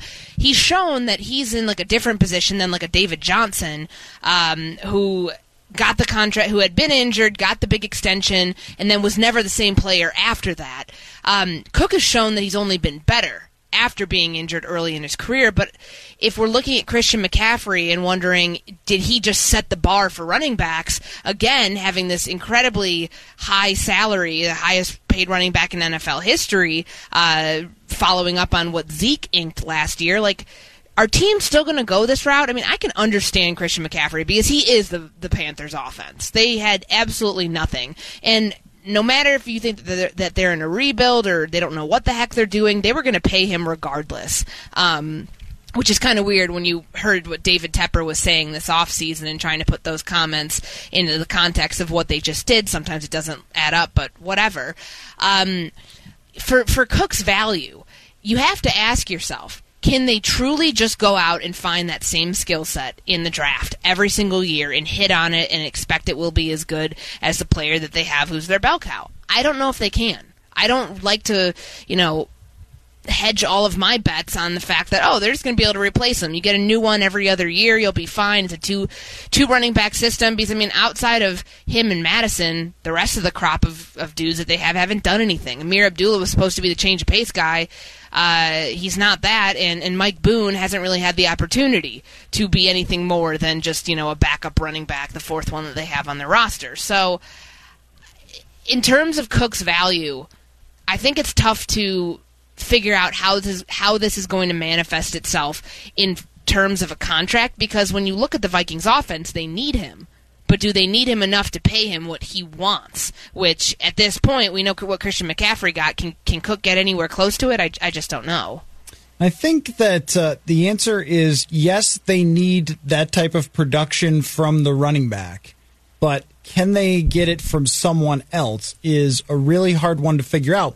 Dalvin Cook came in in 2017 and immediately blew away the other two running backs uh, on the team, but then he gets hurt, and they continue to still be a very good and versatile running team with Latavius Murray and Jerick McKinnon. And so the most success they've had as a team in the Mike Zimmer era was with Dalvin Cook only playing four games. So that you might look at it and say, well, you know, you add somebody else uh, in his draft pick, and then Mattison and Boone, and you rotate everybody in, and you try to create what San Francisco had or what Kansas City had with the rotational back. But the problem with that is if one guy goes down, one more guy goes down, then what do you do if you're left with only Alexander Mattison, who's much more of a bruiser as opposed to an all around back like Dalvin Cook? That's where it's risky. And if you're going for the draft, if we go through the draft history of running backs, there's certainly a lot who have stepped in right away, but then we forget about all the ones yeah, who didn't work out, out. Yeah, or were absolute garbage. And they just, I mean, even Leonard Fournette has not been a good NFL player overall. He's had some moments, but has not been a good NFL player. And he was thought to be the generational back, the next Adrian Peterson, the can't miss guy. So there is something worth knowing what you're getting in the backfield, and what you're getting is very hard to replace in terms of someone who can do it all and be special, um, even when your offensive line is probably still not going to be that great. Yeah, and it's you know with with someone like Fournette too. I mean, you make that argument if they saw a generational talent, they saw somebody at LSU that they they did not feel like they would ever be able to replicate. So they went and got him. Um, what was he, the fourth overall pick that draft, somewhere in the top five. Um, same can be said about Saquon Barkley. Yet Saquon Barkley is what he is, and Leonard Fournette is what he is. What's the? Is there a reason for that?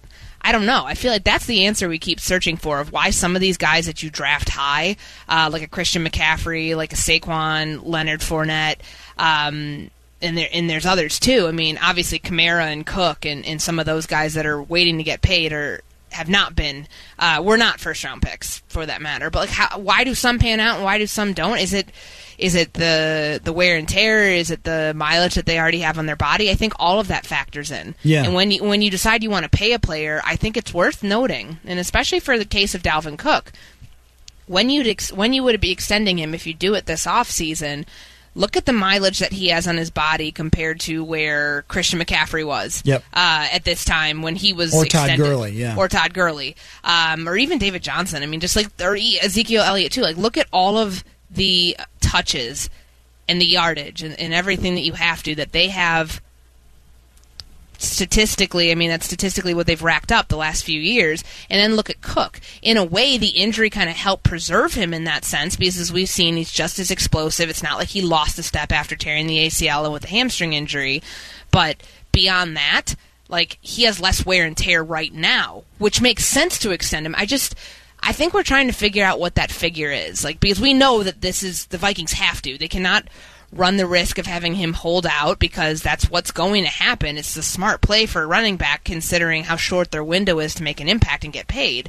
Um, we know they're going to pay him, but is it going to is he going to agree to a team friendly deal? I, I don't know. Yeah, and you know, with uncertainty about how much the NFL is going to make in terms of uh, its cash for going forward, if they don't have fans in the stands and all those things, you would think that you'd want to get a contract done to make sure that you weren't holding out as things were even more insert, uncertain yeah. everywhere else. That you would want to get a deal done as soon as you can. Well, that's not to Cook. say it's not to say he hasn't been trying. I think it's more on the front office at this point. I think that they're ready. Him and his representation are ready to do it now and to try to get this done now. Yeah, because you're right. There is a lot of uncertainty, and that's why you've seen guys sign their franchise tender because we just don't know what's going to happen this year. I mean, yeah, most NFL contracts, I mean, there's always a part of it that's guaranteed, but being able to get a franchise tender and all of that guaranteed, guys who have signed those right now are smart. Um, which kind of just begs the question of like, why is Anthony Harris not signed that yet? Anyway, it's another subject for another time. It would make all the sense in the world for Cook to hold out, but I also understand if he was not getting the figures that he thought he deserved and he thought he could get more. But then you run the risk, not just this year, but any other year, of the Melvin Gordon situation, mm-hmm. where you end up coming back week six or whatever it was, and, and you're basically back at square one. because nothing changed because they called your bluff and and they won. And I don't think Cook wants to be in that situation. You look, I don't think running backs can afford to ever be in that situation because time is of the essence. Yep, yep. And you, right, you don't want to put yourself in one of those Le'Veon Bell type of spots where you've sort of uh, dug your heels in to the point of sinking, and uh, then you can't get a deal done, and the team just says, "Forget you," and we'll go find somebody else. And then the minute that they do, they get over you fast. The Yeah. minute that James Conner comes in as a third round pick and is good, they're like, okay, well, didn't need you. Uh, it is weird with the draft. The uh, the one that Dalvin Cook was in 2017 has just nothing but stars at the running back position in almost every round. So Christian McCaffrey in the first, Dalvin and Joe Mixon in the second, James Conner, Alvin Kamara, Kareem Hunt in the third, uh, Tarik Cohen in the fourth, along with Jamaal Williams, who's a good player. Marlon Mack is another star in the fourth. In the fifth is Aaron Jones. He's a star.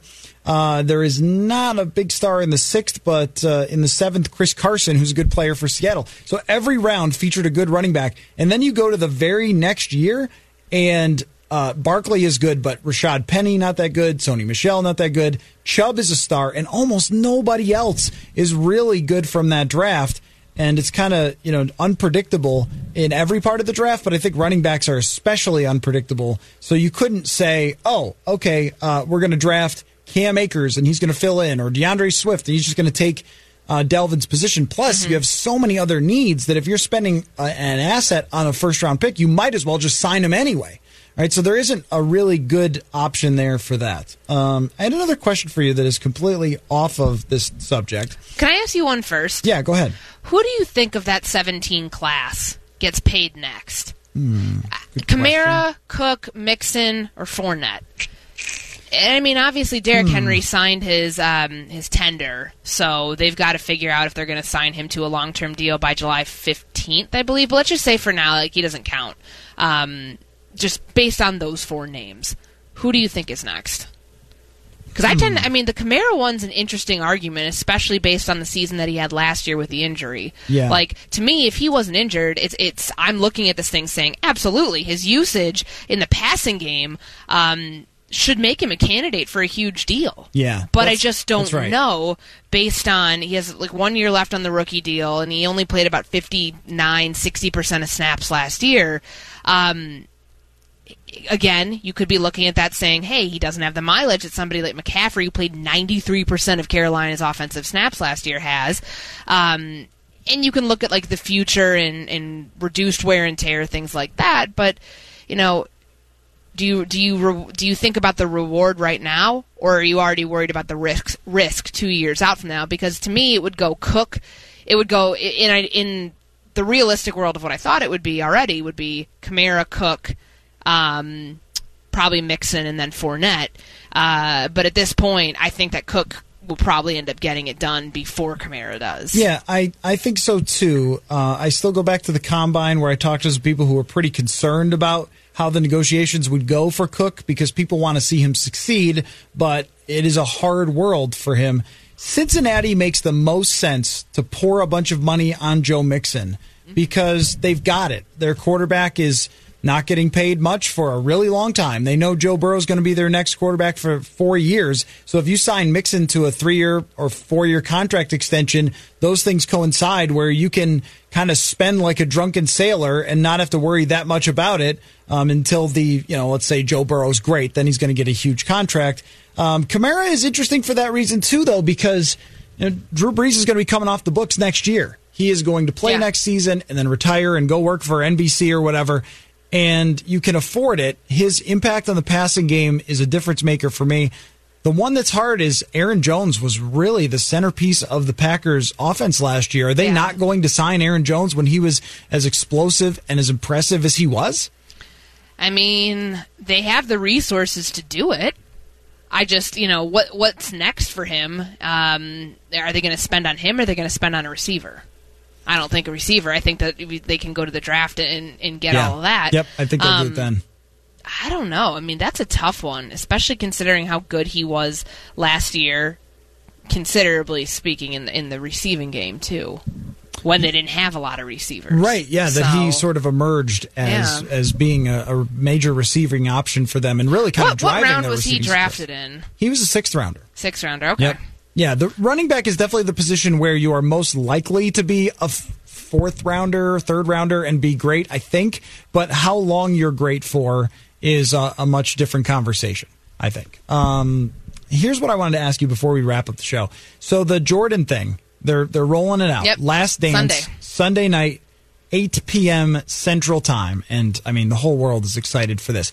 Here's what's crazy about Michael Jordan to me, and I'll relate this to football, is that he has been the largest public figure in pro sports for well, well after he's been retired. And yet, you still feel like there are many parts of Michael Jordan that we don't know. That you can watch something on him and learn so much. Sort of like the OJ documentary, where I thought that I had a pretty good feeling for OJ, and then they just told me so much more that I never would have understood. Is there a football version, not in terms of necessarily performance, but intrigue of someone who will just never stop being interesting, no matter the article, no matter the documentary, whatever it is that we will crave to learn more about, like we do with Michael Jordan? I mean, this is probably a smaller scale thing. I mean, would you throw Michael Vick in that category? And I'm just thinking that hmm. because it's recent for me with the 30 the two part 30 for 30 that they did on him. I learned so much more about him there than that I just didn't know. Um, from like the Virginia Tech days and you know even those early seasons with the Falcons like that I just was like wait did I did I know that did I remember that from like when he was coming up and you know a lot of the people that they had, the voices in there talking about, um, you know, those early years that he had in the NFL. I was just Yeah. like, whoa, that's probably, oh man, because I mean, I don't think Brady's ever going to stop being interesting because we always talk about our quarterbacks in the NFL after they retire and, and they have tons of Super Bowl rings and MVPs and they become these legends, we find out more about them. Kind of like with Joe Namath. I mean, think about how much we talk, how much more we talk about him probably now than we would have any other quarterback at that point, well beyond his the time his career ended. I mean, Yeah. he's just such an interesting character. He's kind of an enigma. Um, is there anybody else? I don't know if I find Tom Brady that compelling. Like he, even his long interview with uh, Howard Stern, there's a lot of just like Tom Brady is kind of a boring guy. I mean, just you know, But we're but we're interested. We stay intrigued. We Yeah, stay we, because he, he kind of has this level of mystery to him. I think the whole he? thing Does he? I don't. Yeah, because I maybe that's who, who is the real guy? I mean, I feel like for the first time ever, we've been able to see his true colors and what makes him tick this season because he was a robot in New England. Yeah, And not saying that he like had no personality because I think he certainly does. Um, but to kind of hear him take his career into his own hands at this point, um, and what he is still seeking, whether you believe the whole thing of I don't like care about my legacy or not, it's nice to be able to peel back the curtain and be like, oh, there is a human being in there. The thing with Michael Jordan is you never know is there really a human being in Yeah, there? Like, is he a robot? And you know, growing up in Chicago during the 90s and, you know, being cognizant for, for those championship teams, the part that I'm looking forward to the most with The Last Dance is all of the BS that was going on behind the scenes. And I heard Michael Jordan was a jerk to deal with. If you were a media, if you were in the media in Chicago, at that time. He was apparently like just a pain in the butt to deal with, um, and, and not a nice guy for for by and large. And now, obviously, we know him as you know if you were growing up in the 90s, I don't and if you were a kid, you obviously weren't paying attention to that part. You know him as this iconic Hollywood superstar in that sense. And I think Tom Brady kind of carries that vibe too, but I'm most interested in figuring out the backstory to a lot of games that still have a lot of mystery. Once and for all, everybody's going to know the backstory, I believe, of flu game and and if you know if he was really sick or not. I, I'm very excited to kind of bring generations together or at least generations can kind of come together and enjoy that part of it because the, there's so many iconic games associated with him that I just don't know if we ever really got the full story on it yet. Yeah, uh, and there will be that for Brady too. Like I just I don't know. I keep deviating to Brady. I keep thinking about well, what about Deflategate? We don't really. I mean, he got fed to the wolves there by the Patriots, and they made him handle the whole thing on on his own. But if there's ever something that comes out on him, like the backstory to that's what I'm interested in. No, The I- suspension. I think with Brady, it's more obvious sort of what his driving forces were to be as you know competitive as he was. And it just never really had this uh, lore to it with him. Maybe it was because tom brady's skills were being really smart getting rid of the ball quickly you know making some big throws at big times. And that isn't like I, it isn't as compelling as someone like Jordan who just had this otherworldly ability to do anything on earth. And that's why when you brought up Vick, he's more fascinating to me because he had this athletic ability that was just on another planet. And when then he was the through- only one doing what he did at the time too. right, right, exactly. Like yeah. in, ter- like on- in terms of like on the field stuff. Right. Like he was an enigma. And then I mean went through something just totally uh, unexpected, Michael Vick, and that was you know deplorable, obviously, and has come out on the other side of that, which makes him an intriguing character too. The name that came to mind for me was Randy Moss, where even though there is a thirty for thirty on Randy Moss, which if you haven't seen it, you have to see it because you so much better understand uh, the ups and downs of his career and what he went through early in life and how that impacted him. But if they did another Randy Moss documentary. I would watch it in a second. If they did 10 hours of Randy Moss, I would watch it because of what an intriguing character he is from being all time gifted, breaking the NFL essentially, and also being a really diligent and hard worker and smart player too and like his football intelligence was absolutely through the roof because there have been a lot of other guys who are fast and tall who haven't become anything close to what Randy Moss is and uh, even Bill Belichick on that 100 countdown talking about how no player challenged him more as an NFL coach in terms of intellectually than Randy Moss as a receiver. Um, those are the things that I still feel like we don't have a full entire grip on. And Jordan, we do, we just don't in terms of behind the scenes. He's so closed off that we don't have a full grip on even who he is as a person beyond the ice cold killer that he was with the Chicago Bulls. And so I, I think that that puts you know it puts him at the top of the all time most intriguing and fun to watch players, which is why you know I'm really excited to watch this thing. Well, and and I'll say from like a t- totally different sport too. I mean, Maya Moore uh, and everything that she's gone through the last few years, and like stepping away from basketball. Um, that's one that I'm going to be really interested to find out her story because she's very like we don't. There's a lot of mystery to her Yeah, too. yeah, she's- like I she's think very that- closed off, yep. and and and if she's going to even return to basketball at this point, right? Like. I I would be willing to uh, invest a lot of time in, in watching something on somebody who stepped away from the game at the pinnacle for themselves. I always find that there's when those higher calling or you know alleged higher calling uh, causes that drive people away from sports. That, those are always fascinating to me because finding out how what makes people tick and especially Jordan and maybe it was just a product of the 90s that we just didn't have as much exposure to him even though he was the number one athlete probably searched ever if there was some way to categorize Google searches in the mid 90s um, he was everywhere but he was everywhere but we really didn't know him so that's why I'm excited to watch it relive my childhood a little bit Courtney Cronin, uh, we will see you again on Tuesday, and it is going I'll to see you be- tomorrow. Oh, wait, uh, what's today? Are Today's on- Thursday. I see you. I'm on tomorrow, Oh, three to four. right. Okay, all right. Well, we'll have fun tomorrow then. I forgot that uh, we have pushed you to the max here uh, for to get ready for the draft. All right. Well, we'll see you tomorrow simming then, away. at three o'clock, as well as Myron Medcalf. Yes, draft sim, everyone, and stay safe. We'll be back tomorrow here on Purple Daily. This holiday season, Peloton's got a gift for you.